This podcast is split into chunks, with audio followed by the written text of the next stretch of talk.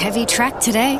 Yeah, not vibing risky lettuce. Getting sinker vibes. I don't know. Says on the Tab app she's firming. Don't just vibe it. Get expert tips in Tab's new race feed. Tab. We're on. What are you really gambling with? Welcome to RSN's Racing Pulse. Imperatrice called upon, still three lengths in front, and the Tangerine Tsunami's going to do it again. Imperatrice won it well, without a fight, runs on, lays in on top of Gold Trip. West Wind blows 100 to go, without a fight, coming at it, without a fight. West Wind blows, the heads in unison, without a fight, without a fight for the Caulfield Cup. Romantic Warrior, Mr. Brightside, still Alligator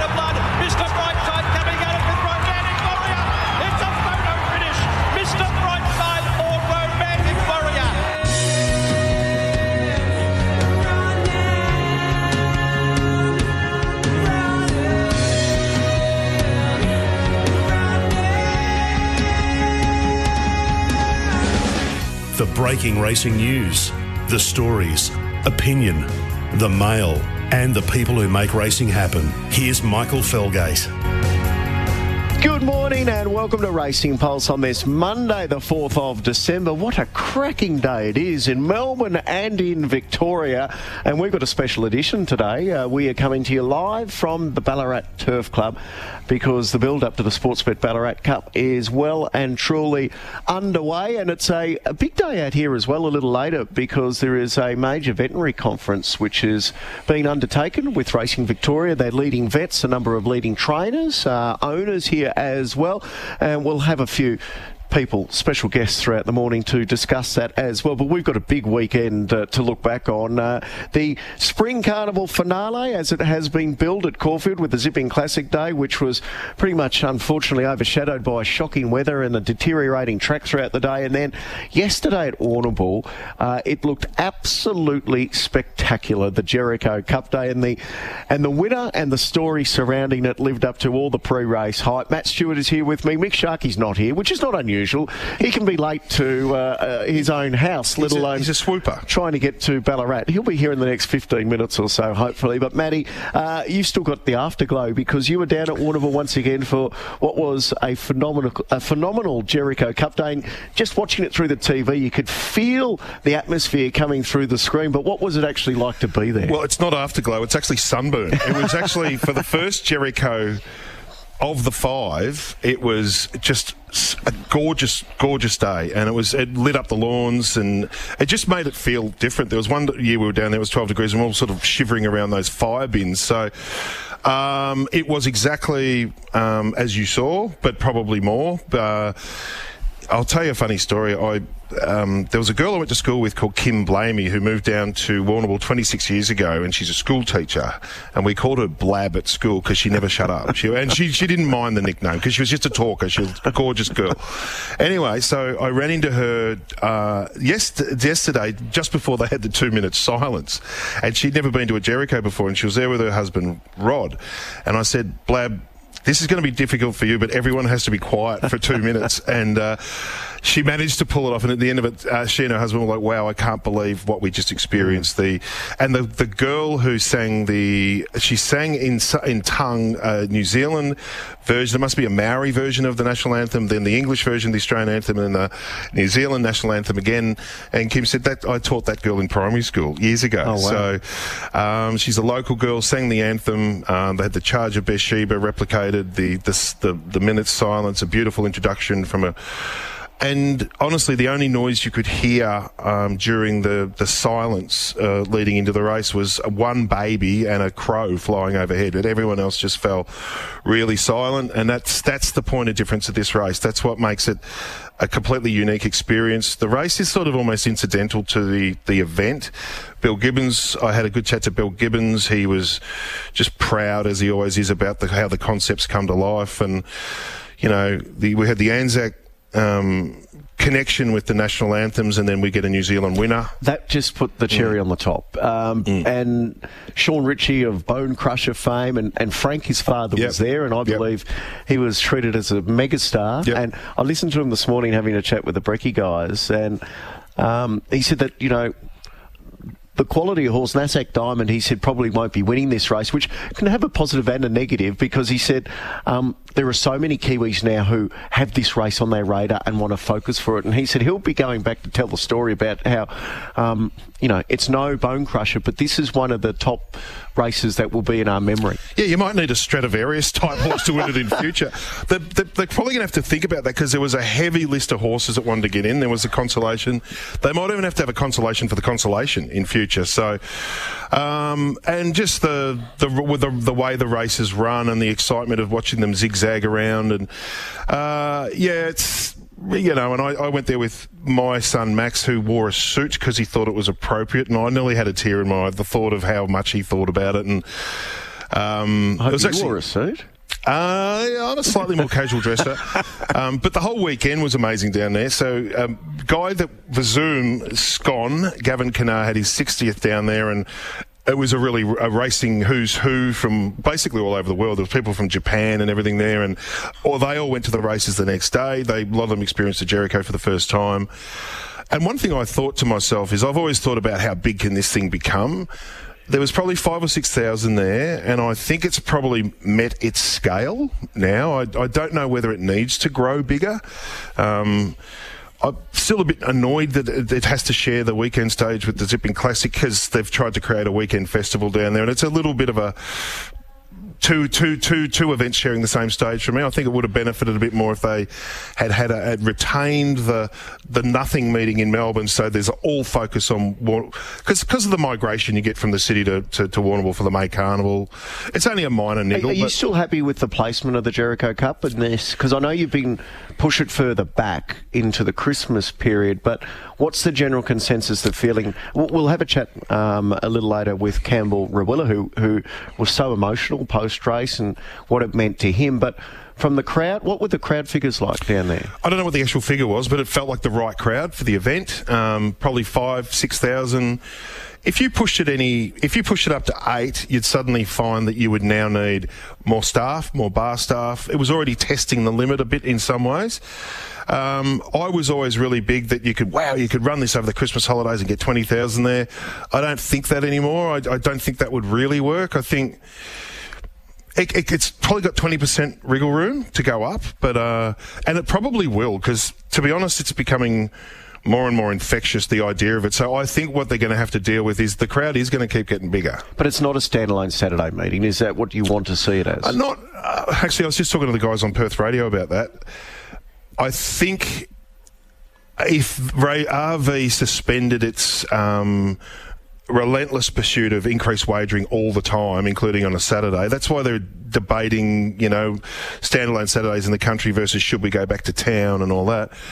I don't think it would tick the the wagering box to have to justify a standalone Saturday, but does that really matter for the for one race meeting a year? Does, does it need to, I- to fulfil like- those KPIs? I still kind of like it on the Sunday though because it is- Same. I'm happy with that. It's the highlight and it, it gives you something to look forward to on the Sunday. Yep. Off the back of and, and I mean it's a race-free Monday today as Yep. well. So I mean it, you know people can take a day off if they wanted to make a, a, long weekend down there. I suppose. And it's one of racing's I think it least well. least TV events. I know it was good on TV, but it's a migration event. It's like the May Carnival. It's not. If you don't go, you, you're just going to have a passing interest in watching three days of Warrnambool on the TV. But I think it's an event to attend. It's it's the it's probably the biggest example of an event to attend in racing. Like Melbourne Cup Carnival, you can watch on TV. You know, you can. But the Jericho is a sitting on the side of the hill and welling up and listening to, uh, you know. So have you yeah, I've, I've, I've dropped off a bit on that passion to, to, to force it bigger. And the build up and the promotion was there much? Were there many Racing Victoria um, people down there? Because I'd imagine that this is something that. And they'll admit to it now, but Billy Gill, uh, Billy Gibbons dragged them to this meeting. Yep. He funded it the first Yep. three years. Yep. They were a bit like, "Oh, I don't know about this," but now they go, "No, hang on. He this was a piece of gold that he had the foresight." They need to pick it up and run with it. They've increased prize money, which they've done, but maybe it could be a bit more focus on the promotion as well as a bit of a a, a stamp at the end of the carnival. Yeah, they're, it's a watch to see what uh, what what now that Billy Gibbons is backing away, not because because that's the way it's been set up. I, I, had this vision that I would hate to write a story uh, in 20 years' time, if I'm still here, saying, gee, we had this amazing thing at Warrnambool for a while, but it dropped off. I'd hate to say, you know, that, it, that for some reason it, it wasn't ongoing the way it is. And there's always that thing in the back of your mind that wonders, about sustainability because the passion won't be quite the, as personal as with Bill Gibbons, but um, I, I, would argue that uh, there's room for them to be more active in the promotion of it. Mm. CRV, um, it's it's it's it's in their ballpark. Uh, there's only so much Warrnambool can do as an individual club to promote wildly. I think yeah, I'd, I'd, I'd say I, would have RV on notice about let's just let's just maintain or increase the level of promotion. Yep. Send us your SMSs. Let us know what you think. Zero four one six ninety fifty fifty two. Uh, we're live from Ballarat. We'll take a quick break. On the other side of this, we'll relive the closing stages of the Jericho. We'll have a chat to winning jockey Cam Rawiller, and then after nine o'clock, we'll focus on the Zipping Classic meeting, uh, the horses, the performances, the wet weather, how the track played. We want to talk about the big winter bottom meeting. Uh, as well. And there's a few other issues that we will touch on. Plus, we'll have a few live guests live here from Ballarat. More to come on the other side. You're listening to the Monday edition of The Verdict on Racing Pulse.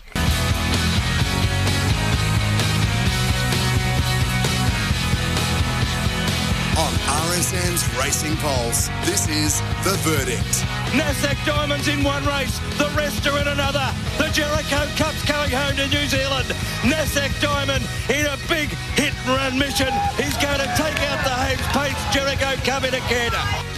You know, this is a wonderful thing that Bill Gibbons has started here, and and uh, and good luck to them. The momentum's picking up, and we're going to need a lot better horses in the future, I'd say, to win races like this. Uh, we asked Colin to come over for the weekend because we were we were cocky she'd run really well, or that we had a right anyway.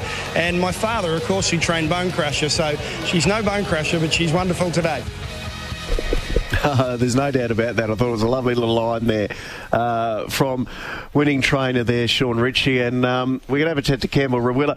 Mick Sharkie has just arrived as well, which Hello, is Michael. great Hello, timing. Matthew. Hello, um, Mick Sharkie. Uh, we've spent the first 10 minutes, pardon me, extolling the virtues of what a wonderful Jericho Cup meeting it was. I'm keen to get your thoughts on it as well, but I'm keen to find out how Campbell Rawiller has pulled up after the biggest win of his career, most likely. He took everything before him last year when he began his jump overachiever, chronic overachiever. overachiever. And then uh, the emotion post race was wonderful to see. And he joins us this morning. Campbell, congratulations, mate. No, thank you. I just uh, listened to the RSN traffic news, and I didn't hear much traffic in Ballarat. So what's going on there, Sharky?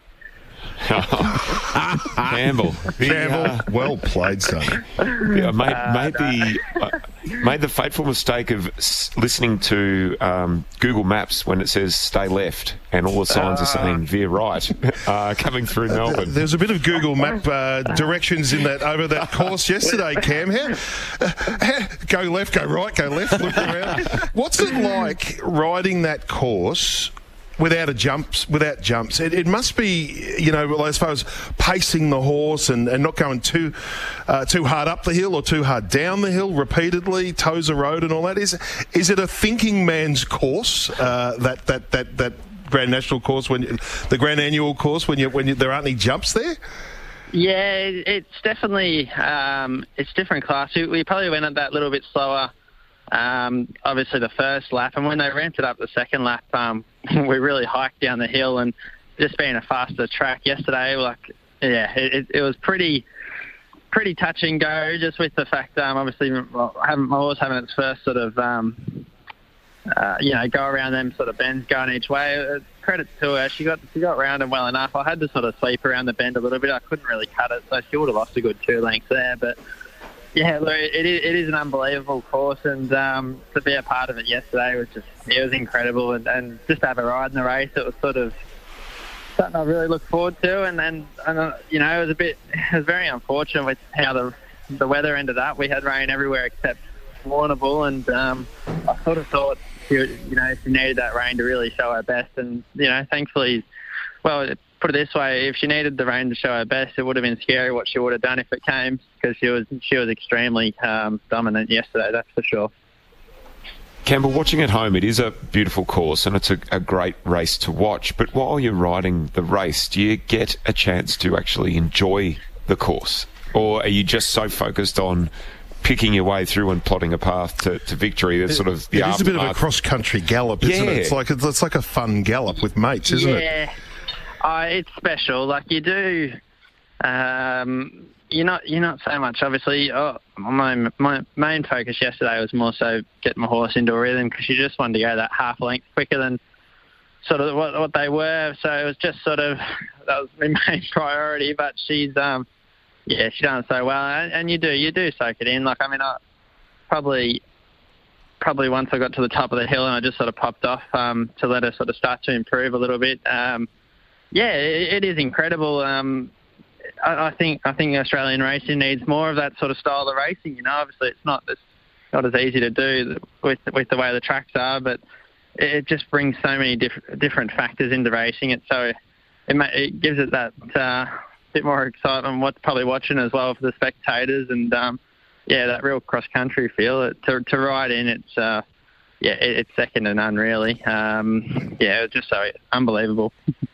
And it might attract a different type of spectator too, and that's what we desperately need is to open up all avenues. We're going to hear from your mum in a minute, but just tell us about your impression of the. Everyone talks about the half an hour lead up to the race, and that's the the silence and the last post and the national anthems and the the theatre of it with the the, the light horse. So, what, where where did you watch that from? Were you able to get involved in all that before the race, or were you a little bit too focused on the race itself? A little bit. Like obviously, you've got a job to do. So, it, like you've you know you're, you're getting yourself prepared, doing your form and things. But you you do you know we went out and um, obviously had had a look at the light horses and um, paid our respects and and yeah, it is unbelievable. I, I think it's such a it's such an amazing thing. Um, that that's been that's been really promoted so well and.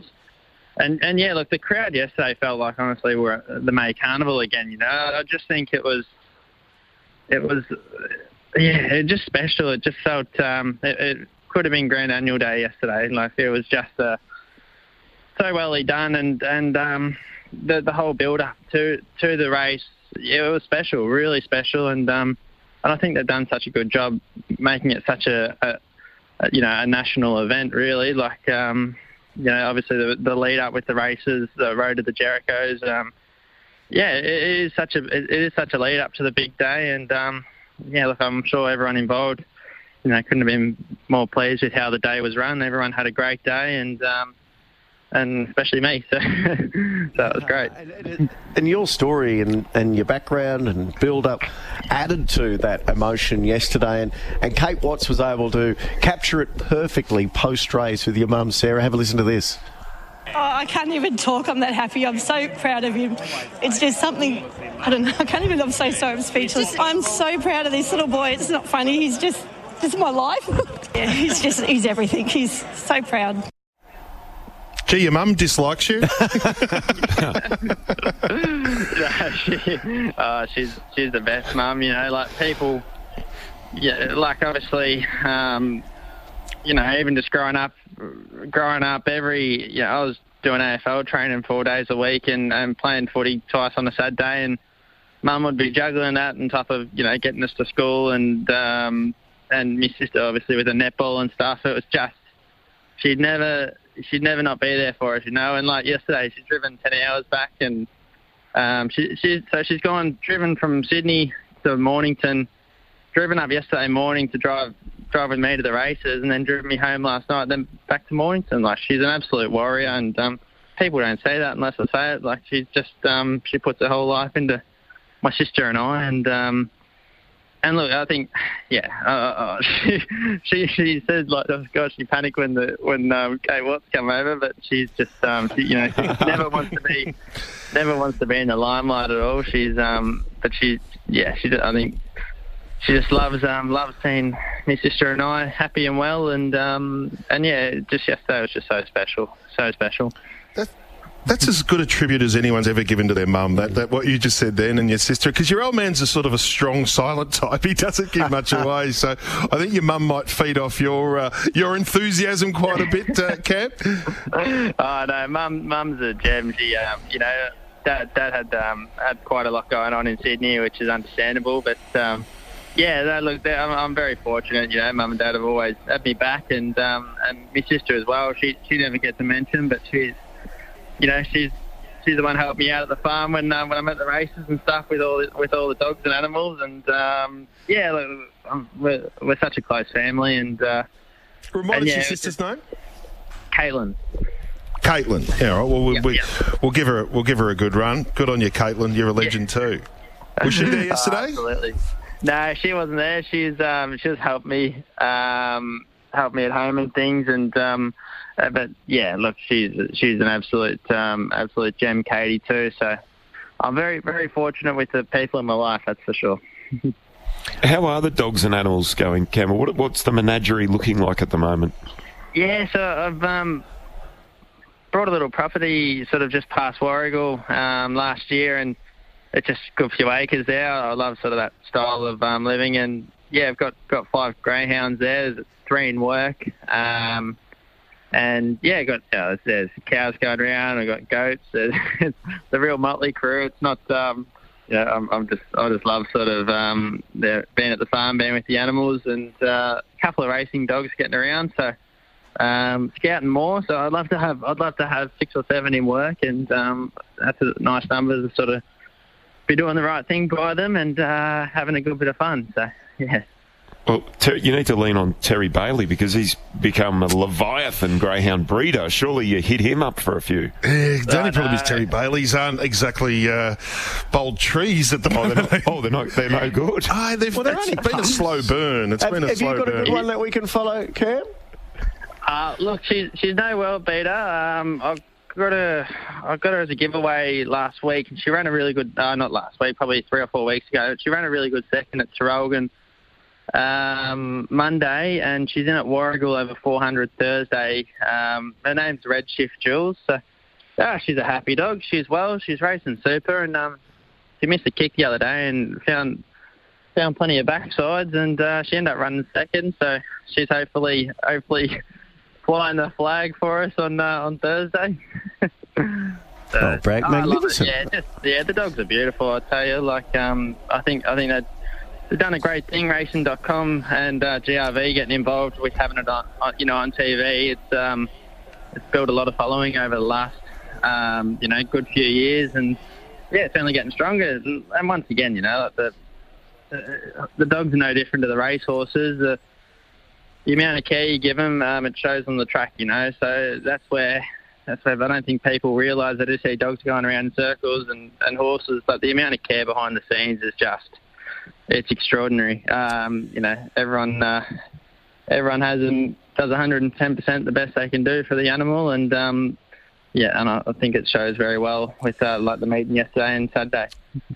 Uh, Most, a a lot of the most successful racing people have this innate relationship with animals, and Ciaron Maher, from a from a very very young age, had it. Uh, Jamie Kah had it. Like even she, I interviewed her once, and she said, "Mum and Dad, when she was little, used to find her sleeping in the barn with the, the baby goats and things like that." And um, but you lived a lot of time in Hong Kong, where it's probably the access to animals is, is not. Uh, um, not uh, high, you know, like because it's a very contained environment. How did you how did you manage that in Hong Kong when you're such an animal lover, but there probably weren't that many of them around? Or space, really. Yeah, space. Yeah, well, you'd be surprised. Obviously, um, like they they got a really good riding school over there. It's very like a sort of American style um, country club. It's called Beas River, and that was where.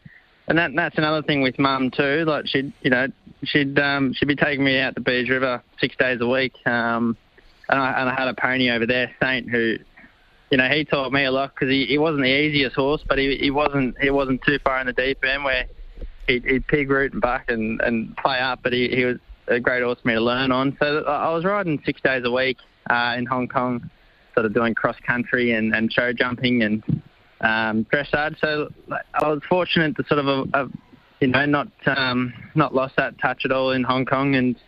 Um, and yeah, look, we've sort of been very well travelled, but we've always had animals in our lives, and uh, yeah, it's, it's a massive part of my life. I think, yeah, what's um, yeah, sort of the routine now is um, sort of get up at two fifty and um, go let the dogs out and make sure they're all they're all happy, and uh, then we're off to track work and uh, back there now. So back to the dogs. So um, yeah, that's a yeah, massive part of my life, and um, yeah, they're very special to me. Well, you're very special too, mate. You're a superstar. Well done yesterday. We'll look forward to following uh, your greyhound later this week, and uh, can't wait to see you uh, build up for another big jump season as well. Uh, Yeah, back at the Bull in you. May. Yeah, that's it. No, I can't wait. I've been counting down the days. I, I think we're about uh, just over three uh, three months and, and three weeks or so. So we're getting there. 22nd of March. Get around it. Uh, good on you, Campbell. Well done, mate. Lovely. Thanks so much for the chat. Really appreciate it. Cam Rawiller, he is a superstar. Hey, we'll take a quick break from the news. I'll talk a bit more off the back of Cam after this, and we'll start to look at the Zipping Classic meeting. Speaking of greyhounds, we've got the Melbourne Cup as well over the weekend. We'll talk about that later as well. On RSN's Racing Pulse, Always great to have your company on a Monday morning, especially when we're getting to 30 degrees today. Wow. Finally, a little bit of summer is hitting Melbourne town, and I can tell you it is absolutely glorious here at Ballarat. Hopefully, we've got a week of great weather here because it is the build up to their biggest weekend of the year, of course, with the standalone Sportsbet Ballarat Cup meeting on Saturday. We'll have a chat to Belinda Glass, the CEO, a little later uh, as well. And uh, it just reminded me driving in here, gents, about how big uh, racing precinct this is with all of the huge stables that are uh, adjoining the racetrack here at Ballarat. advertising hoardings, big name stables, like the uh, Belinda will tell us about it. The the corrugated un, uh, all weather undercover part of the the uphill track, which they've now got a, a section that's uh, literally indoors, so to speak, with a hundreds and hundreds of metres of shedding to cover the, the wood fibre track. Uh, and the, there's a bit of beautification going on as well. Uh, there's a. Did you see the trail going up Mount Pisgah when you Yeah. drove in? Uh, that's used by some of the trainers. Michelle Payne uses that a little bit. Um, it's kind of like um, majestic and it's very steep. Like you, you wouldn't want to, you wouldn't want to work them up the hill too hard there, Shark. You'd turn them all into Jericho horses. But um, so yeah, no, this place is just uh, I remember years and years ago. I remember when I was driving in today. There's a stable on the left where Nigel Blackiston is now. That's where Robert Smerdon trained years ago. I came up and did a story on him and Stan Aitken, his jockey, and they were that was it. There was Yeah. not much else here. There was. Uh, Noel Kelly, where Darren, where Darren Weir sort of took off, that was it. There was, there's probably 80 horses in work at Ballarat, you know, or, or 100, and uh, now it's it's it's not Cranbourne. Uh, They're all different, aren't they? Cranbourne looks completely different to this. So does Pakenham, but this has got its own feel. It's a he- very hectic training centre. Belinda will be able to tell us, but I, I imagine if there's 1,100 or where whatever it is at uh, Cranbourne, there might be 500 Yeah. here, five, five or six. I'm not sure. Um, we'll have a chat a little later. Actually, Joel Selwood's going to be at the veterinary conference today, which is going to be fascinating to give a bit of a comparison between how human athletes try to keep themselves fit and healthy compared to what is now being used so regularly in the racing industry about trying to keep horses up for longer and keeping them fitter for longer as well. Um, Good to see Jye McNeil end the carnival with a big win on the weekend, wasn't it? And that was in the Zipping Classic. It was a day which we kind of felt in the morning was going to be a tough one for the punters with the deterioration of the track. Uh, but the win in the Zipping Classic was absolutely fantastic for Jye. Gay Waterhouse, Adrian Bott, once again. Military mission from a long way back at the 200. Duke de Sessa, a length banker's choice. Military mission's mowing them down though. Coming with a withering run, the grey. Military mission over the top is going to race away. And military mission has won the zipping classic by two and a half. Uh, it was a dominant win in the end, and I know uh, the wet weather certainly played its part. But uh, after the race, you go back and you have a look at Military Mission's form, and he's run 10th in the Melbourne Cup, which was an outstanding run. Wins the Herbert Power before that, and you go, why did I leave that out of my quaddy? it's about whether it hadn't. You, you wondered about whether it could go up, go again. You know, I think that was the query with a lot of them was where are they at? You know, and then the track was was off too. So. Um, the track was off. Because, I, was, I was talking to Mick Kent yesterday. He had, he had deny knowledge running it, and he just said the inside was just, just really cut up. So that that might explain a bit of how the racing was unfolding. Well, Jye McNeil rode to the conditions beautifully. He got back and uh, looped them, and it was all over uh, almost as they were coming into the turn. And it's great to see Jye with a feature win at the end of the carnival. Morning, Jye. Well done. Morning, guys. Thanks very much. Um, good timing, Jye, wasn't it, to, to nail one late in the carnival? Because you, you've had a really difficult 12 months, the Hong Kong thing, and just losing a bit of that momentum from the previous season. So nice to sort of get towards Christmas on a on a really positive note as we enter the, uh, another uh, calendar year.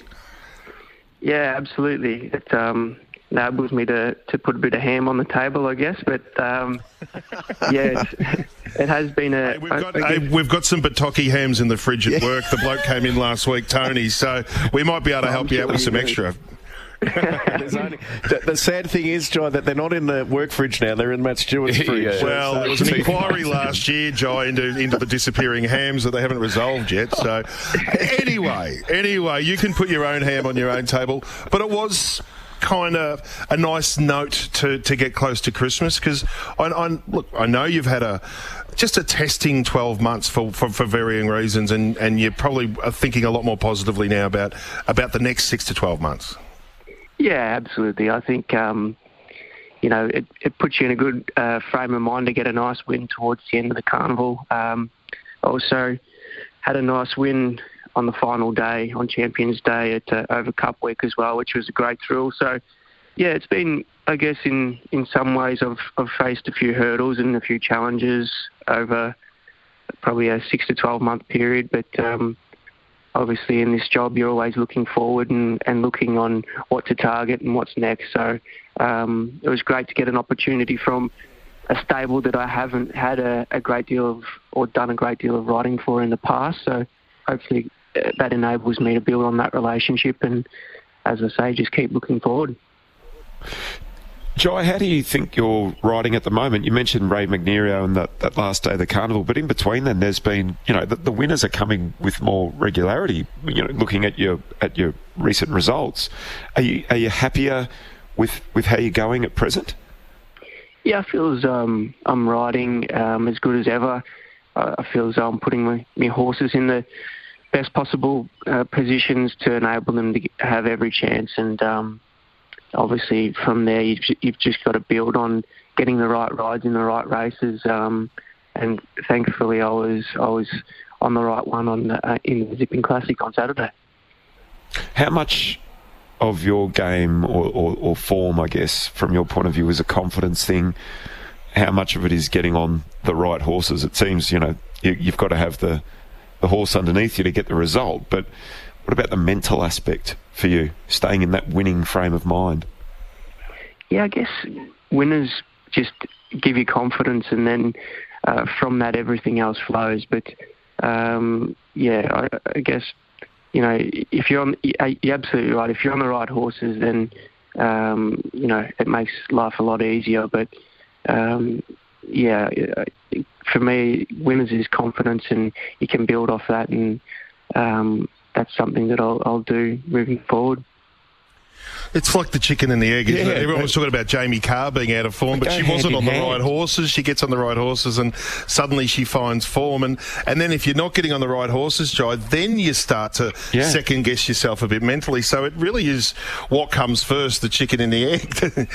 and, and, and, and you had that magic season the season before. So Yeah, absolutely. We, it's evident that you can't do it without the horses. So, um, you know, they're they're the ones that are the real athletes, and um, you know, we we play a small role um, on the day to to get them to perform, and um, yeah, you can't do it without them. That's for sure.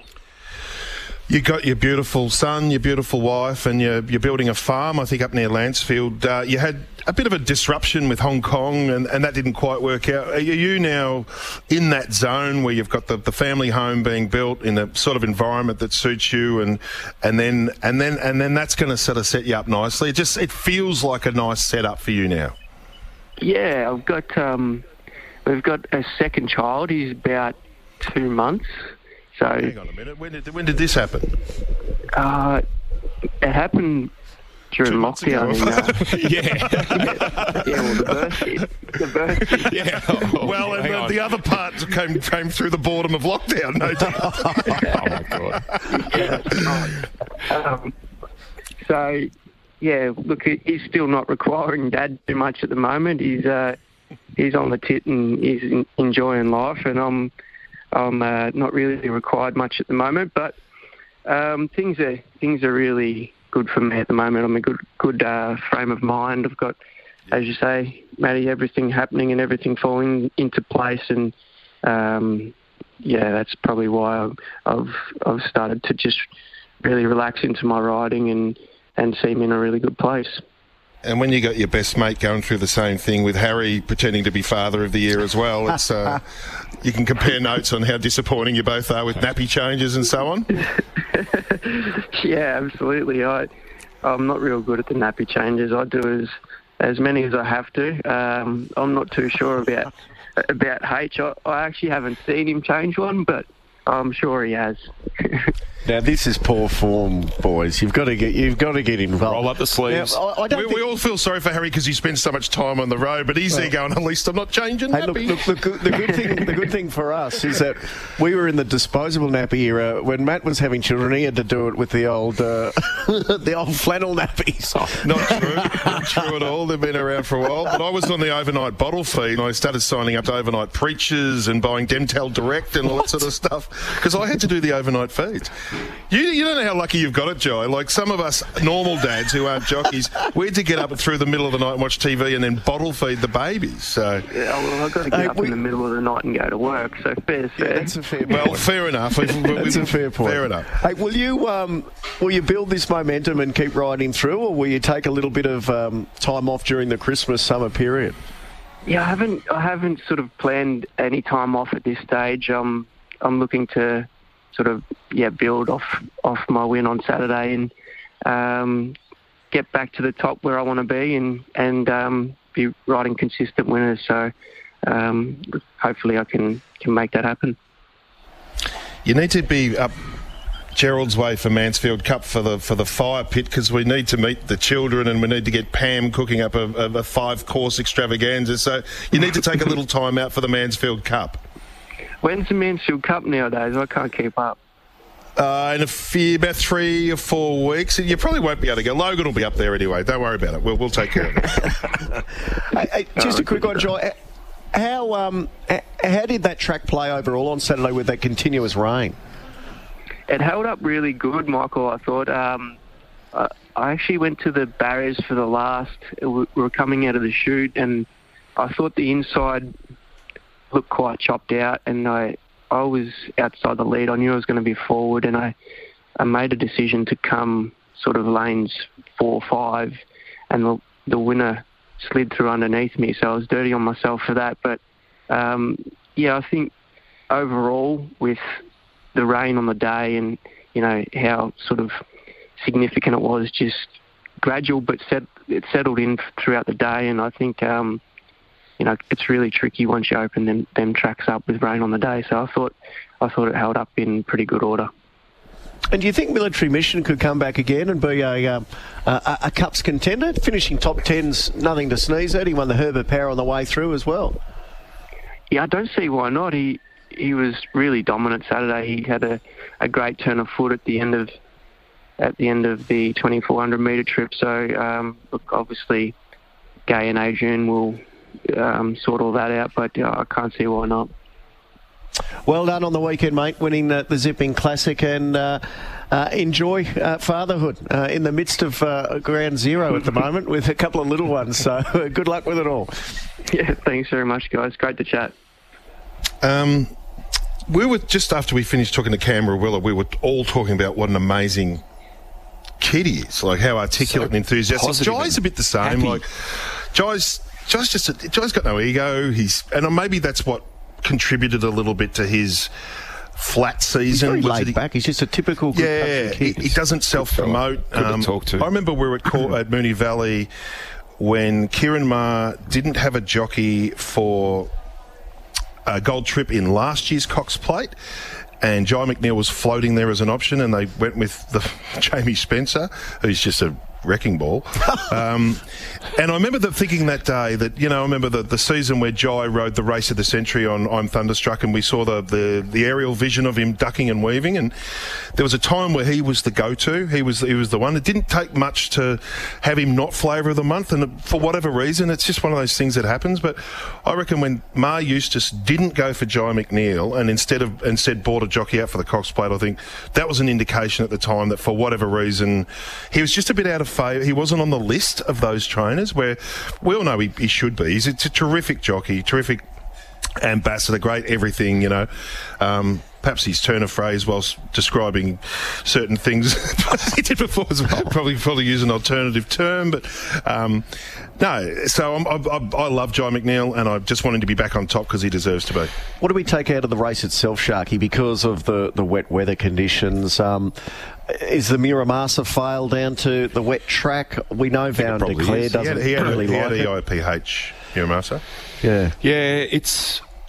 I, I think the whole meeting, you have to um, look forward to to hearing uh, what David Gately has to say about the meeting later on because I'm always interested in those real hardcore form heads, how they approach a race meeting like Saturdays at Caulfield. Which changes from race one to race ten? You know, it just the the, the you sort of the treat it with scant conditions- regard, don't you? It's end of season, wet track. They're not going anywhere immediately. And uh, by, so by the sound of it too, it, it's not a wet track like it was a heavy track in the morning. Yeah. It, it it had firm enough footing. I heard Ben Ascari comment on one point during the, the coverage that he'd spoken to some jockeys and they said, look, it's wet, but it feels firmer than a normal wet track underneath. you know, yeah, all these yeah. different elements. You know, it's a unique set of circumstances when you have conditions change during the race day. I put the queue in the rack after uh, I, I, I was keen on Duke De Sessa seeing a wet track, so he was basically my bet for the day. But Was he disappointing? Oh, I thought so. He had every possible chance when he got a horse of his quality. As he loomed into the race and hit the front and kicked that length and a half, two lengths clear, I thought, well, you should just keep going. And he went up and down in the one spot. Our Military Mission has been a really, before we just get off that race, he has been a really interesting import when you look back at his record. So he, he gets to Australia, he wins two of his first sort of four starts in those lesser grade handicaps at Canterbury and Hawkesbury. He ends up winning a Taree Cup, Taree Cup, then a Hobart Cup, and then pokes his way through those summertime listed Group 3 staying races. Like, he's a Waterhouse. He's, a much travelled Waterhouse iron horse. And she's had a lot of those. He'll she? be such a fun horse to own, wouldn't Oh, he? Like he's gone all around the place, and now he's you winning. you about the Taree Bowls Club, you know, you go and stay for a weekend. You know, his last two runs are, are a Melbourne Cup tenth. Amazing! Like that'd be such a Mm. thrill for that group of owners. I know, and some of them have had bigger thrills than this horse. But Newcastle Cup, he, he's just gathering together a nice little trophy cabinet. This horse, and I can't imagine he would have cost them a hell of a lot of money either. No, exactly. I tend to think from that Caulfield meeting that the, the front end horses, the front end of the meeting was probably more helpful for what's coming up next, like a Netza, uh, Miraval Rose. rate- The yeah, was a Rose race win. was, was deep because I know that um, Archie Alexander's filly, who was in it, they've got a huge a huge opinion of that, and Miraval Rose was excellent. So I, I actually think the two year old and the um, They're the because the two- two year old's going to continue on too. We're going to see more of it in coming weeks. So Yeah, it, it was a really strong win, and I think there was depth to that two-year-old race. I think uh, all of the, the trial pervs wanted to tell you how good they thought Flattered was coming through its trials and jump outs, and it's run a, a- a really nice race. And the I one think point ex- four million dollar Snowden one had trialled okay as well, and it was well beaten. So I think Express Yourself was a really good debut run for Amy and Ash Yagi. It ran a really nice race, so yeah, I think there'll be some good, f- some, some future winners to come out of that race for sure. Yeah, well, I agree with you, Matty. I think they're the two horses uh, that you want to be taking out of the meeting. Ruling was a good win too. If you're looking forward, I suspect they might have a bit of a look at some of those summertime cups with Would that be a good, horse. good Tassie ho- couple. lovely horse for Tassie, wouldn't he? I, think, I think the story of the meeting was uh, Griffiths de Kock with two. Which is who we're going to talk to after the break. Yep. So Yep. what we might do is we'll take a quick break. We'll come back. We'll have a look at the uh, the th- the thousand the co- the Sandown Guineas. I'll get there in a minute. Um, At and what point are they going to actually change the name of it from the Sandown Guineas? It's, at, at Run at Caulfield. yeah, yes. it's kind of getting a bit yeah reality check. Well, the Sandown Cup. How many years is it since that went to God? Couple, one two, or two. Yeah. yeah. Um, all right, we'll take a break. More SMSs after this. Plus, Robbie Griffiths. Placing their opinion on the line. It's the verdict.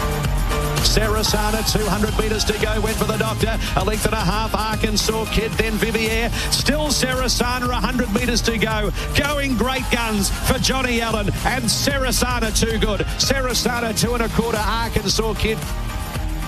In the end, it was a one act affair in the Sandown Guineas with Sarasana uh, capping a magnificent day for Robbie Griffiths and Matty de Kock, I think when I was watching the coverage on Saturday, Robbie said it was his was it his 35th wedding anniversary on Saturday as well. Fantastic. Good morning, Robbie. Morning, Michael. How are you? She's she's, she's put up with a bit, Robbie. well, yeah, it's 34, and uh, I'm hoping to get to 35 if I behave myself. Felgate's early crowed for 35. There's a lot of water to go under the bridge between now and then. hey, Robbie. Um, Yes. That was a really significant result for the stable, I reckon. Your, your training partner's been with you for two or three years now, and you've always been that trainer who wins a lot of races over summer. And you had obviously the quarterback with the with the Group One win, but nice to a your, your, association with Magnus through King Magnus through that amazing uh, ATM machine that he's provided you with, but to also win the Guineas as well. It's a it's a it's a good brand sort of promotion for the stable, I reckon. Yeah, absolutely. I mean, it's um, it, you know, you have plans and strategies, and uh, as we all do in sport, when you want to build build a brand, which we started, you know, three years ago, and um, but to see it come to fruition um, with all of our young horses like Sarasana and the oldest crop we've got from our, um, you know, when we started the partnership before, and we got horses like Aberfeldy Boy and, and so on. So to see everything starting to build the right way has uh, made made Saturday very very rewarding. Hey, Robbie Shark here. When Matt came over and you started to, you know, educate him about Australian racing, etc., can you remember when you introduced him to Magnus? Did you have to say, well, I know I've got a lot of these horses in the yard, but there's a reason for that? yeah, you know when you've got the breeding of them in the stable. Magnus, by Magnus, yeah. by Magnus. Did he say, mate, what's going on here? it's funny you say that because the, the, very first day he arrived and went to Flemington races, Hal Vawson went down the straight. So his introduction to Magnus was very good from the get go. And, yeah. uh, and we've even taken it to the next level now. We bought Burdett out of a Magnus mare. So. Oh my god! Just just tell us about the you. You have a deeper connection. I remember um, Lloyd Kennewell was the first to latch onto I'm Invincible for yeah. for Mister and, and all those, and uh, and then he, he sort of cashed in early on it. But you you've been on the Magnus bandwagon for for 10, 12 years, and no other trainer has quite uh, had the same association. What what exactly is it about the? Is it the right price point the uh, for your your clients? What tell us what it is about Magnus.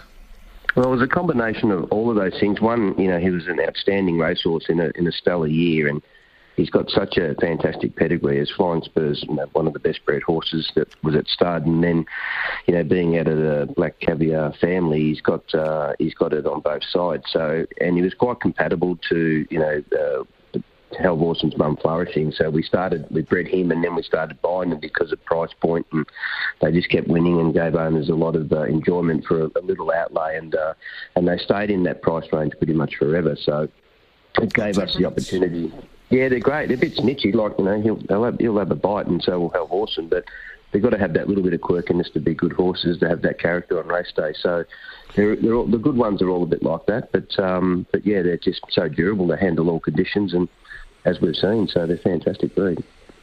They just they just seem to be super reliable. Aussie too, conditions, Robbie. Aussie demands, Aussie conditions. Yeah, yeah. King Magnus is, mm. is almost typifies mm. them from the outside looking in. Mm. He he's just such a reliable horse.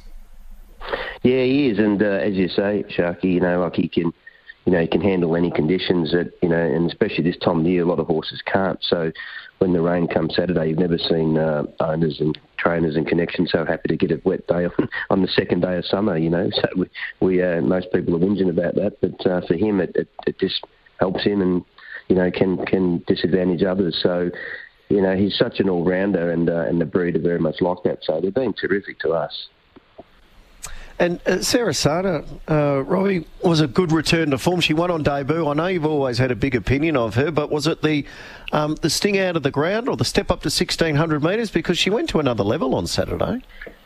Oh, probably both. I think it's more the step up in, in, in distance because um, you know she she's I think she's come on so much because of the um, uh, the fact that she's so lightly based and had a gap between races. She's she's actually learning her craft as she's going. You know, so um, she's a filly that can run a blistering split, as we've seen on debut when she won and ran something like 32 and a half the last you know uh, last 600. So um, and Ouroboros uh, is, uh, has been really good form line. So, but she's having a gap, you know, from February to October with a, an enforced gap with the little injury she had when she, you know, bombed the start at Sandown. I don't think she sort of really knows a lot about racing, and I think this is the first time she's had some continuance with Sandown Caulfield where she didn't really rest properly and we strode forward at Sandown over 14. She really fought back. Uh, those that had a good look at that race, she really had a dip back, giving us the encouragement that we'd go to 16 because that was always her plan in the early part of the spring, but she just sort of took a little while to, to come on and we missed the, the Fillies Guineas. So having a crack at the 1600 was something we thought she could do, um, but then to see her do it Saturday was, uh, was outstanding. Does she go for a break now, or um, what do you do? Yeah, we'll, we'll, just let the dust settle and, and, speak to the ownership group. But the most, uh, there's really not a lot for her now, so she may as well have a rest. And where where she aligns herself in the autumn, it comes around a bit quick now, being December. So whether but the fact that she's handled the soft, and we know how good schnitzels are in in the ground, you know, all of a sudden if Sydney's a bit wet, um, you know, that could be her go to head up to Sydney instead of uh, Melbourne. Gives a bit more time between carnivals. But um, the good thing is that you know it's uh, she's she's a filly on the up, so there's going to be lots of options for her. Are you going to be a, a summer sensation again this summer, uh, Robbie? we hope so. We've still got some Santa bills to pay, so we, we're, we're hoping that we can uh, we can uh, fill up the stocking with those. You know. Do you tend to marshal as many troops as you can about now for the next, say, three months? We always have because as a as a rule, you get you know the right grade of racing for the inexperienced horses that you might be bringing through, and you predominantly have dry ground, so you know that, that there's not a not as much needed in their favour, so they can handle dry ground, have the right volume of races available to them. And run for good prize money, so it gives them the opportunity to earn their way through the through the rankings. And if they're going to become uh, you know, good horses down the track, they'll work their way into carnivals as they as they build their race profile. One horse, I was going to say, one horse that may um, not be a summer horse. He could be better than that. Is Ray Magnier, who we saw on the final day. What's what's the plans with him? Well, he's going to. Um, he's had a little freshen up down at the Water Walker in the in the paddock and so on, and he's going to kick off at uh, at um, Geelong on the sixth of uh, their standalone meeting on the sixth of January into nice. the twentieth. Yeah, into the twentieth of January at Flemington, and uh, and he's got a being a seventy-eight rate rating now. He's got the opportunity to still use his rating band in the seventy-eights and the eighty-fours before he steps into the open grade. So. Um, if he continues to do that, he's going to get maximum uh, prize money for his owners before he takes on the big league. Hey Robbie, um, just curious to know if you've if you've got if you have or plan to go and see the South African racing. You've got a South African training partner, and his father, Mike de Kock, is the greatest ever South African trainer. I watch a lot of South African racing because I'm up late sometimes. Um, Vaal, Kenilworth, and all these sort of places. It's amazing that how small a group of stallions there are represented. There's about five stallions that uh, represent all the runners over there. Canford Cliffs, I see, is over there. And Mike de Kock told me once that he actually thought that the South Australian breed was good enough where he'd love to bring some over here and maybe some of them appear in your stable, but logistically difficult to do.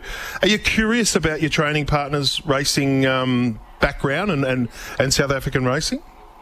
Absolutely. You know, Matt and I have spoken at length about, you know, when, when we get the time to to go home together, or go home for him and first time for me, because he wants to, um, you know, show me all the uh, all there is to see in South Africa, and you know, and especially with uh, Drakenstein Stud that that uh, Sarah ownership you know, races in those colours, and they could ella the Guineas on, on the weekend. So there's a lot there that uh, there's a lot there he wants to show me, and also too there's a lot of breeders there that are you know showing great interest in uh, in Australian racing now that we've seen the results. So and it's not off the table that some horses could come across from there. We we've been yeah. talking about possibly future, getting some. Uh, Williams Longswood. There's all these. I keep seeing them all pop up. Erupt is another one.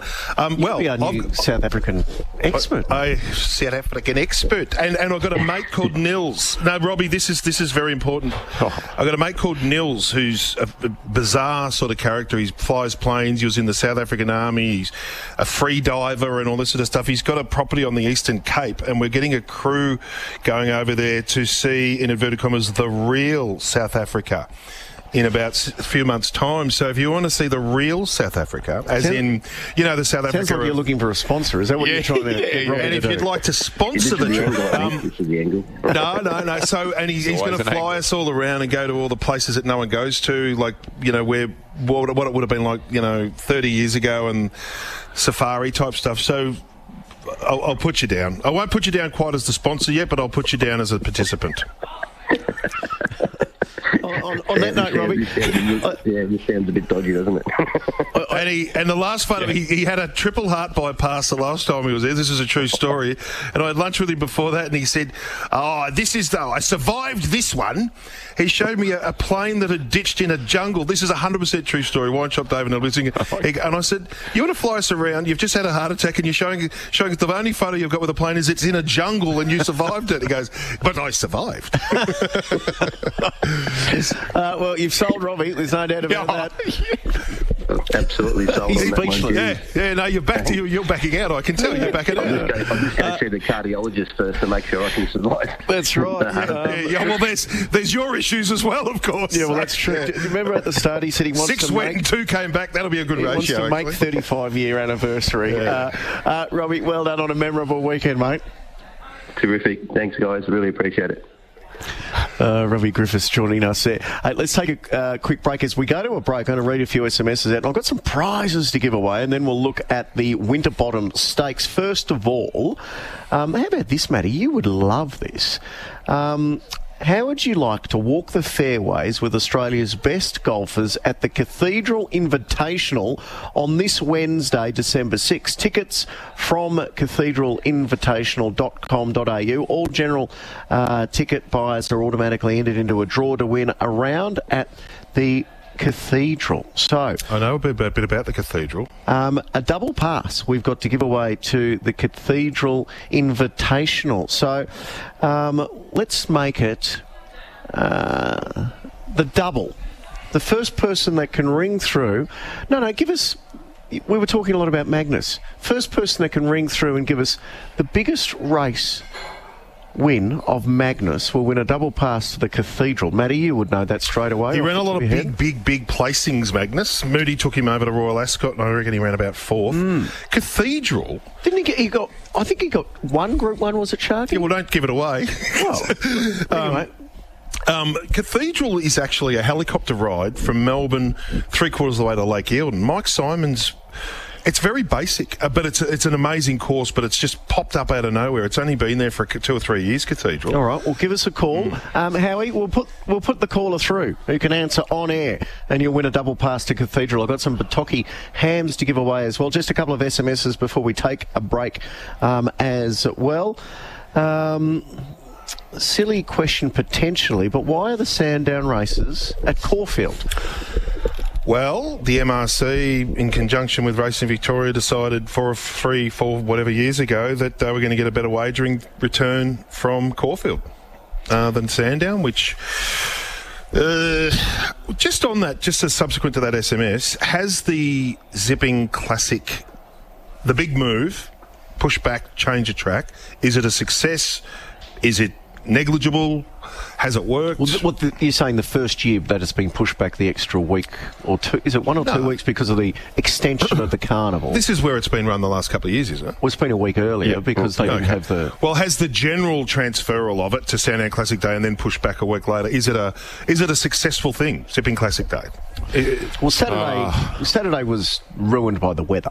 I don't know what crowd they had, and you would imagine turnover um, won't be up. There's been the general decline throughout the entire spring carnival. But I mean, as you said, Sharky, I, to be honest, I. I didn't really play on Saturday when I knew that the track conditions were going to be so treacherous. Yeah, and look, weather's one thing, but I think any December time slot, I know personally it's very difficult to sell the idea of going to a race meeting on a Saturday in December after a spring carnival when, you know, you, you're three weeks from Christmas, Maddie. Certainly from a f- young family point of view, it's just it's real estate. It's family real estate, basically. You, You're doing things to get ready for Christmas or seeing friends or school productions or whatever it is. It's not a, for me. It's not a race day time slot. I don't know about other demographics and how people feel. You know the about that timing. I, I don't know What do the you answer think? either. I, I, I mean, I'm more interested in what the SMSs think because the crowds haven't been spectacular. The the I think Carl Diorio did a story last year saying that the overall ratings of every race on Zipping Day had actually declined from Sandown. So, I mean. People say, "Oh, it's, you got to try something," but I, I reckon I, I'm not you? sure about that mentality of you've got to try something Well, just for the sake of got to try something. It's not going to Yeah. change. Yeah. It's, it's not going to go back to Sandown, that's for sure. No, especially no, but it doesn't stop they're us building brand new, whether it's- it's brand new actually been- facilities and the money that they're putting into Caulfield. What I think what you mentioned before is maybe they need a name tweak or a change to the Sandown Guineas because that does seem confusing when it's run at Caulfield. Another one here. Um, Ballarat should be lit. Night racing for the West. One of them, if we're going to continue with night racing, something ha- it's either got to be Geelong or Ballarat. Mm. One of them has to do it. We'll put it to Belinda when she Can you joins imagine us how around about. cold it would get here at a night meeting? It'd be an ice. Yeah, I, I, I probably think more Geelong, but then again, all the horses are trained here. They're Well, not trained you'd at Geelong. Probably try to do it during the summer period. Well, I don't think you'd have a middle June night meeting. How much night racing? How much? No. There's there's You know, nowhere we don't need to go to St. Moritz. But there's nowhere else in the world, in any racing jurisdiction, that tries to think that it can have as many night venues as we do. Oh, especially with day venues as well. Well, the Valley, How much racing can we take? Caulfield uh, will uh, will get there. You know that, that's what they want. The push for one in the west, Cranbourne, Pakenham, Happy Valley and Sha Tin. I don't think there's anywhere else in the world where, where that model. Sydney, for instance, has one. We've got six or five or six. How does that work out? It's it's it's Yeah. it's about the you know you know what it's about. They want to. Every club wants to get it because it makes them money, and Racing Victoria is keen to have more night racing. But as because far it's as in the- attraction in to the, the- better um, time frame for punting. But the original notion of night racing at the Valley was here we are, we are the point of difference. This is in 1997. We're the point of difference. We're the night racing venue. We're the Happy Valley. I've got a question for you on a different topic. When I finish the sentence, or now? Okay, yeah, go for it. Ask the question. You're trying to. You, you understand what I'm saying, though? I, I do understand what you're saying. Absolutely, I do. Tell me, where is Cohuna? Up near Swan Hill. Is it? Well, we've got Pete from Cohuna here, Well, that's who Jye McNeil's hometown. who has. Is it uh, Cohuna? Is it? Well, there, there you go. We've learned something. Maybe Pete's related to Jye He might because be. Pete is on the line and he's got an answer which will hopefully win him a double pass to Cathedral. Good morning, Pete. G'day, boys. How you going? I'm very well indeed. Uh, Are you any relation to Jye McNeil? John McNeil, no. He's, he's um, not far from us, but uh, no relation. I do with just a few cattle at his place, though. Ah, there you go. Beef or dairy? What, what's that? Sorry? Beef or dairy cattle? Uh, dairy, Matty, and you know Cohuna through through me. Uh, yes. Yeah, hang on a Oh, hang minute. on. Hang on. This is this Oh. is the this is um this is the great man himself. this is the great man. This is what. Hey, he's, he's his son Paddy Doyle. This is Pete Doyle. Oh. Is this Pete Doyle? Uh, yeah, it is Pete Doyle, and I'm driving along the tractor, and I've got a real obsession with horse racing and golf. And when you brought up Cathedral Lodge and playing there and going there, I thought, oh, I've got to stop this tractor and have a go at this question. now, well, can you recall what the Group 1 race that Magnus won was? Well, I'm not 100%, but I'm going to have a stab. Was it the Group 1 Galaxy? Ah, well done, Pete. You've Well done, nailed Doyle. it, and you're off to Cathedral. See, Is that around Doyley- Amber to go? Uh, you know where? Do you know where it is, Pete? Uh, it's up at, um, are we up at Buck? Somewhere like that? Yeah, it's nowhere near you. It's nowhere near you. I can tell you about Pete Yeah, Doyle. No, no, you. I've got to clarify. You're, you're not playing in. You're not playing in it. You're not playing in the international. disappointing. Um, uh, you might be a good golfer, but I, I don't fancy beating Cam Smith, Adam Scott, or Mark Leishman. You're going there to watch. Let him have a crack. Uh, I thought it might have been a pro am, but I'm, I'm happy to go. good on you, Pete. Well done. Good on you. Thank you. His son Paddy is our race corps. Yeah, no, Paddy Doyle does a brilliant job. And Pete used to play for Carlton under the Greg Williams era. And then his wife was from a farming community and said, um, "We're going to go and buy 60 trillion acres up at Cohuna, and you're going to become a farmer." And he just all overnight he had to become a farmer. And they had that famous horse that used to win out at Warrnambool all the time. Um, Win the last race down the outside. yeah, yeah, yeah. Oh, yeah. geez, oh, that Macca's thing. going to kill me if I can't remember it. Anyway, We'll think of it. We need to take a break because we're going to talk about the Winterbottom after this. On RSN's Racing Pulse, this is The Verdict. Oscar's fortune runs on. It's overpass. Oscar's fortune trying valiantly, but he comes away overpass and he wins it again. Overpass. More Baker's delight in Perth. Wins from Oscar's fortune. So proud of this horse. He's deserved a Group 1 victory for, for some time now. He's just kept raising the bar every time he's needed to, and uh, I'm, I'm just thrilled for the horse, thrilled for the team, and it's been a, quite a long day. I've watched race after race with horses sitting back off the speed and swooping down the middle of the track, and to be honest with you, it was starting to really play on my mind. So, uh, really pleased to be able to come out and trust the, the horse's ability to race forward and put, put the race to sleep. Yeah, it was a nice ride from Josh Barr, and it was the class that prevailed. It was the obvious, wasn't it, really? Overpass. He had the form on the board, and he was just too good in the Winterbottom, which gives him his Group 1, but I think probably most people would say it wasn't a Group 1 class race. He was probably the Group 1 horse in the race, Sharky. Yeah, it was probably an off year, I think, for the Winterbottom. It wasn't a overly deep race. Like when you've got triple missile starting at eight dollars in a Group One, it probably tells you a little bit about it. Um, but look, credit to Bjorn Baker sending the horse across again. You know, quacked late last year and goes and gets the. Uh, 5.86 million now overpass. it's yeah, it's ridiculous, isn't it? And and look, I think from New South Wales or from Sydney to Perth, it's a hell of a long way. So good on the trainer and the connections for having a go. Another really good horse for Derby Racing. You know, year after year they've got one. They're they're a great syndication business. They they buy a lot of good horses And not they've had a lot- expensive. No, and they've had a lot of success. So credit also to uh, to Derby Racing. They've the, the Winterbottom been very good. needs a quokka type setup than a, as far as like an Amelia's Jewel. They just got a bit stiff because Amelia's Jewel wasn't there because her campaign sort of Yeah. fell apart and there wasn't the, the big Western Australian versus the big Eastern State horse. Like we didn't Apache Cat and Takeover Target fight out this, that race once. I think Uh, did. yeah, yeah. Um, I it's thi- had some really good winners over the years. It, it didn't have a big Western Australian, and I think that was a bit of a letdown. Yeah. So you can't orchestrate a race every year, but I, I, in future they'd be hoping that an Amelia's Jewel or something else, because Overpass is second tier in the east, high second tier, but he's still. So he and he walloped them. So You can miss though with the race. You know, it's you've had Miss Andretti win the race. Marasco, horse like Takeover Target, you're right. Hortensia, yeah, very good horse. She Yeah, won but the twice. problem, the problem, buffering. the problem for the Perth Carnival is the elongation of the spring carnivals in Sydney and Melbourne, Yes. and the huge prize money in Sydney, which means sprinters who Hmm. might have done a. Um, a, a, a race in Sydney, a race in Melbourne, then we jump on the plane and go over there. They, Yeah. there's no point. We're not doing it. So it's really a great opportunity for a, a horse that, like an, Uncommon James heading over there, or those Mm. Yeah. types of horses Mm. where you go, it's some $1.5 million race. Palele last year. Yeah, Paul Ailey was a good example. Um, that sprinter of Fedora uh, went there and, and did really well. But you can have it off year. You know, you can have a year like a Voodoo Joe, Lad Joe, when Joe he went Pride's got to start thinking about these things because he's got multiple levels of sprinters. Well, yeah, he had that's a, a really day good- out in Sydney. that's a really good point. The one that he won the big sprint race with two or three weeks ago in Sydney just ran him ragged. Like whether that would have been a good Winterbottom horse, you know.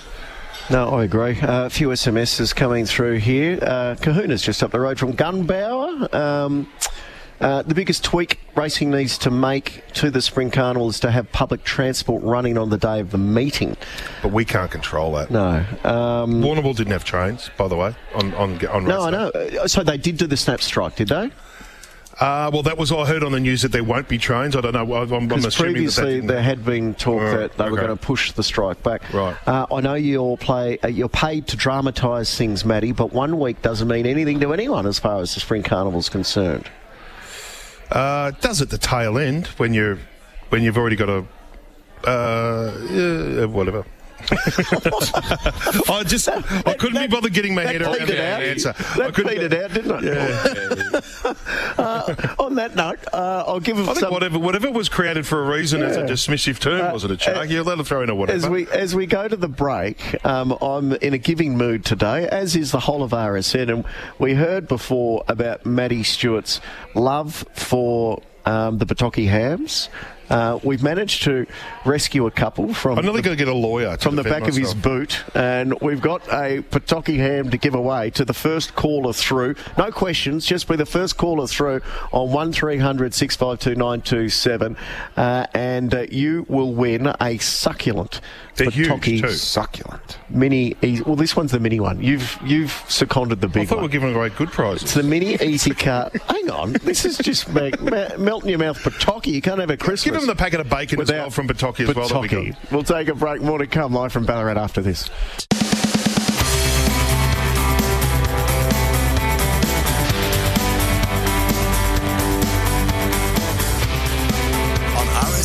Racing Pulse, this is The Verdict. Welcome back to The Verdict. We are live from the Ballarat Turf Club with Matty Stewart, Mick Sharkie. The reason why we're here is not only counting down to Sportsbet Ballarat Cup Day, but because Racing Victoria is holding its annual vet seminar. It'll be held over two days. And of course, uh, the head honcho when we come to veterinary services at Racing Victoria is Dr. Grace Forbes, who joins us. And Grace, you've been instrumental in putting today together and the topics and the speakers and the, the who's who of the veterinary world are here today, along with a number of owners and trainers and other representatives who will be present at uh, the seminar today and tomorrow. So it's great to see you here. Good morning. Good morning. Thank you very much, Michael, and thank you for offering your assistance by also emceeing today for us. It'll be a busy day. but I'm looking forward to it. Um, What's the overall, I suppose, aim out of this seminar um, in regards to from the RV veterinary point of view, but also for the participants? The aim today, so, is really to engage with our participants, primarily the private vets and the trainers, to open a conversation about medication and how we use medication in racing horses. Uh, and the way that we're going to do that today, particularly in the afternoon, is having this panel discussion where today we've got. Uh, Dr. Ben Mason, who's been on your show before, giving his point of view as a private vet. Uh, and then we've also got an owner. We've got Brad Spicer here, uh, providing sort of that different point of view. And then today we've got Professor Chris Whitton giving his point of view, sort of coming from a research background. So we're really keen to get um, participation from the audience. And so this is off the back of a survey that we did of trainers and private vets. And so what we want to do is share those results back with the broader training and veterinary uh, industry and then get some extra feedback from them today. So today is really all about hearing from our participants that can sort of help us move forward. Grace, is there a particular speaker or an angle or part of today that you're most looking forward to? I'm actually really looking forward to hear uh, Dr. Ben Barassi. I thought you were going to say Joel Selwood. So obviously, well, I am looking forward to that because he he is an excellent speaker. But uh, d- just hearing Dr. Ben's experience working in the AFL, and so he's going to be talking about his experience as an AFL club doctor and his relationship with the. Uh, trainer oh sorry i shouldn't say trainer coach Mhm. uh, who's probably a little bit like a trainer and then also with the players who are a little bit like horses and so i think that just learning you know what can we learn from other sports uh, is always really interesting Is there a, a, a significant point of innovation around medication and, and, and performance or, or managing issues that that will come to, to light or be discussed today? The reason behind sort of opening this discussion about medication is it's something that's being talked about globally. Yeah. So if you look over in the States, they've just introduced HISA, which is looking at uniform, sort of applying some uniformity to their medication rules in the States. Uh, and there's been lots of changes, things like extra regulation around bisphosphonates, extra regulation about clenbuterol. And so this is something that's being discussed in horse racing globally, and so it's something that we need to start looking at ourselves. Grace, there's a sort of a global position on drug free racing, but there's also the issue of um, acceptable therapeutics and, and so on, and horse maintenance and the way we race them here and recovery. Is there ever going to be a situation where the uh, drug-free racing strict policy is sort of uh, of the advice of these sort of discussions about whether there should be some allowable, some more allowable therapeutics and so on for the greater good, for the benefit of the horses, that it doesn't betray the notion of drug-free racing really.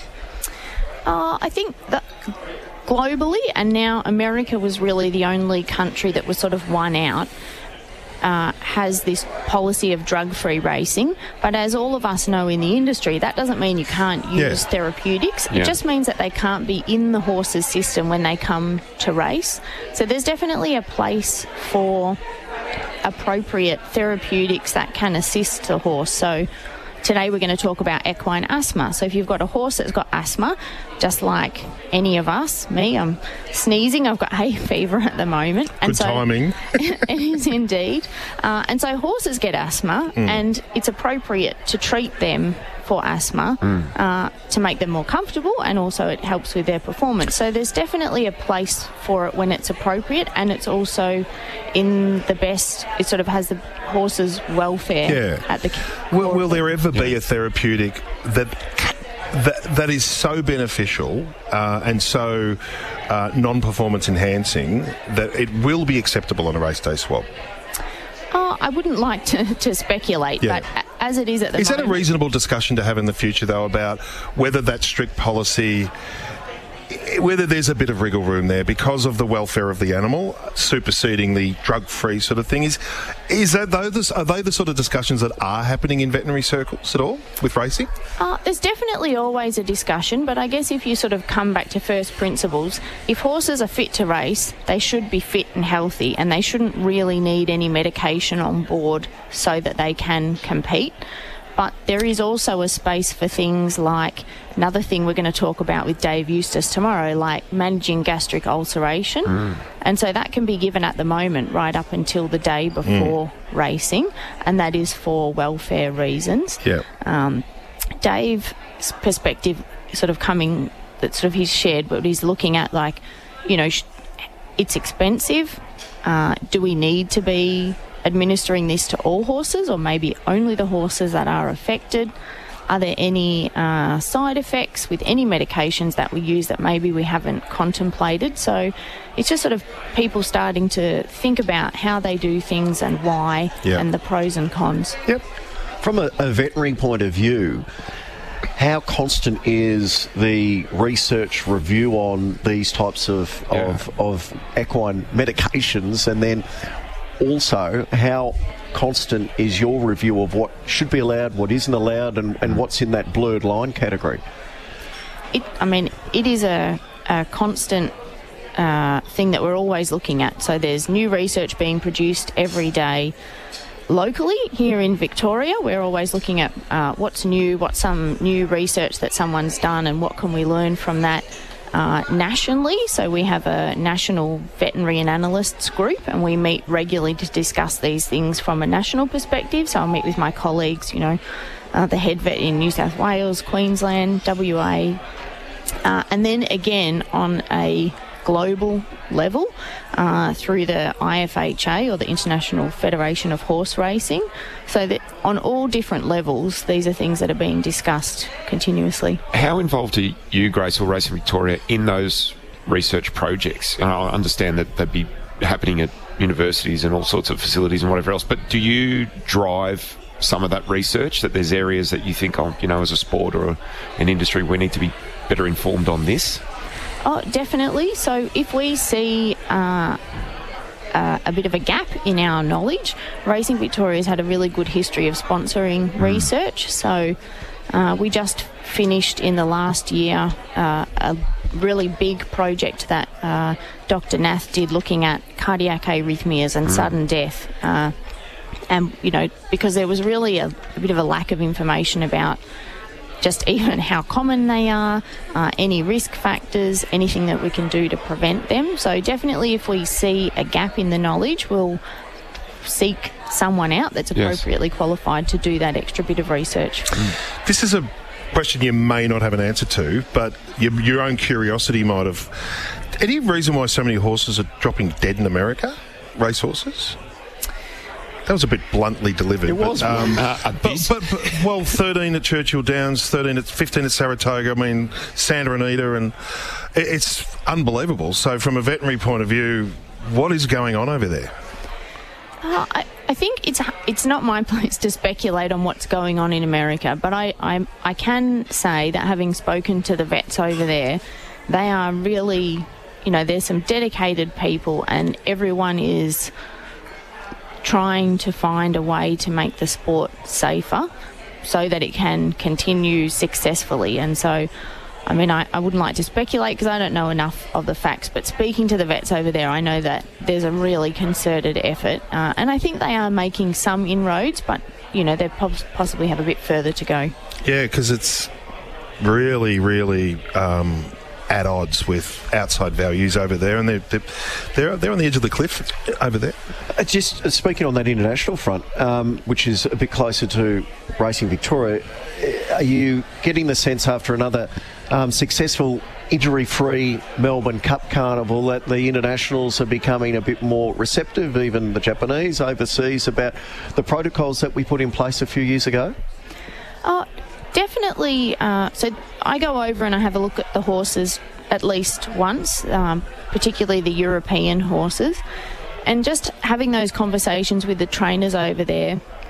I think the change is coming in locally. So the BHA this year did uh, race day trot ups of all the horses over the Ascot Carnival, uh, which they've been doing in the jumps races for a long time.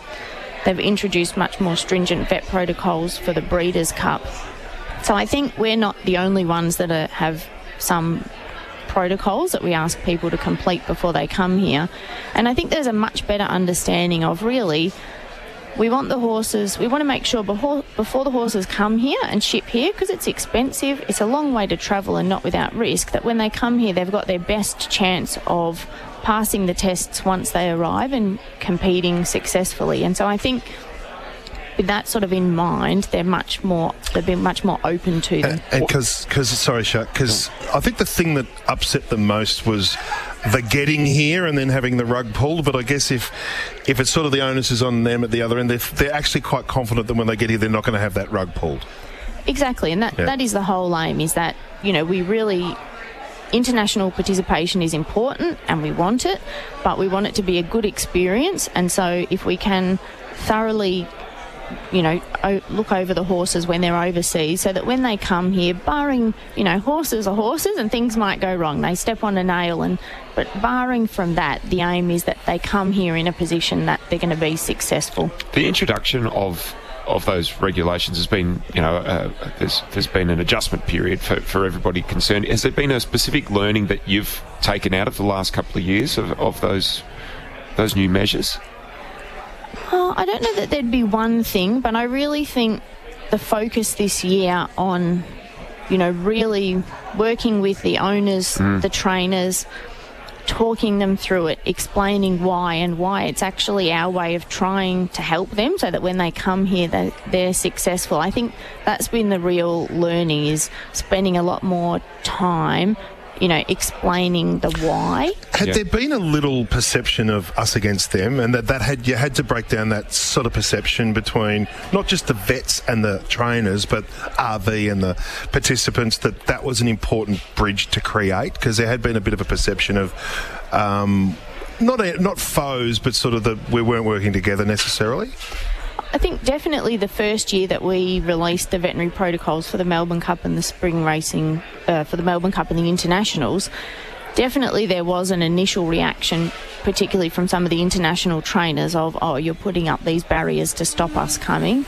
But that was definitely never the intention. And like I said, we really value the international participation. And what we want to do is make sure when they come, they uh, have their best chance of uh, competing successfully. Every year you review it, and this year there's, pardon me, been discussion about reviewing the number of start policy before a Melbourne Cup. Um, West Wind Blows the, the horse that most people spoke about this year. Is it likely to change next year that there'll be more than a, a, a two run, um, no, one run then into the Melbourne Cup to be extended maybe? So for the international horses, they can have one run before the Melbourne Cup. Uh, and so we've really only just started that process. And I think, uh, like I've said before, given that we've had three years uh, and they've been successful, Yeah, uh, why change any, it now? any changes that I think we would make would be more likely to be sort of minor adjustments rather than significant changes. Yep. I guess what just quickly on that, like it's been such a relief the last three years. It's hard to change a successful formula, isn't it, on that basis? Because most people feel that the number of internationals feels about mm. right now. So, as much as we can sort of chip away and say, "Oh, you should do this, this, and this," like starting point is it's worked. So, you know. Uh, it's going to be a fascinating day today, and then it continues tomorrow. I think it's being held at Cranbourne tomorrow, and um, we'll get Joel on to have a chat. Joel Selwood at around about eleven o'clock our time. He's going to be a speaker today because that correlation, as I mentioned before, between the superstar human athlete, the medical support that they receive, and comparing that to what the equine support that the equine athletes get from a veterinary point of view is going to be a, fascinating, and it's probably moving closer and closer together, Grace. Oh yeah, they definitely are, and there is so much we can learn from from any from other sports. So um, I would quickly say that uh, tomorrow is at Cranbourne. 10 till 3 uh, at the Turf Club. And so if you haven't registered, that's fine. Come along. We'll still let you in. Uh, and even here in Ballarat, we kick off officially at 10.30. So if you're close by, you've got time to duck down and you can always come in late. So we'd love to see as many people here as possible. Absolutely. Uh, good on you, Grace. Uh, well, see you upstairs soon. Thank you very much. I'm trying to think who the racehorse equivalent of Joel Selwood would be. He always came off the field with a bloody nose and bumped and bruised, and so you'd have to it would have to be a Gai Waterhouse, like a perennial, like a Desert War or something like that. That's not a bad one. Yeah. Uh, uh, good on you, Grace. Appreciate your time. Thank you. Uh, gents, as we wrap up uh, the end of uh, the verdict, um, I want to SMS that two-year-old that won in Sydney, Storm Yes, Boy. Storm Did you see that? Wasn't it good? Speaking of Gai Waterhouse, St Yeah. Adrian Bott. Yeah, yeah, yeah, uh, yeah. It was Very exciting. Super impressive. Really, really exciting, uh, Storm Boy. Very well Um, named. Belinda, exactly. It's at a Pelican, and someone, might have been Kristen Manning, put up because it was such an emotional movie. Put up the Storm, the Storm Boy video next to the uh, the race replay. Uh, you're going to hang around for a little bit because um, we're going to have Belinda Glass join us in around about 10 minutes. I'm going to duck, up, uh, uh, duck upstairs and do the official welcome to the vet seminar. So we'll take a break. Matty will steer you through the fast form today, which is focusing on New South Wales. And then I'll come back and we'll have a chat to Glass about the upcoming Ballarat Cup meeting. we got Gators post mortem, which will still be uh, fascinating to hear from the weekend as well. Joel Selwood will join us, and then at uh, 11:15 this morning, no slightly earlier start because there is no racing in Melbourne. The cracking the code team will take you through the rest of the morning as well. We'll take a quick break. You're listening to RSN's Racing Pulse.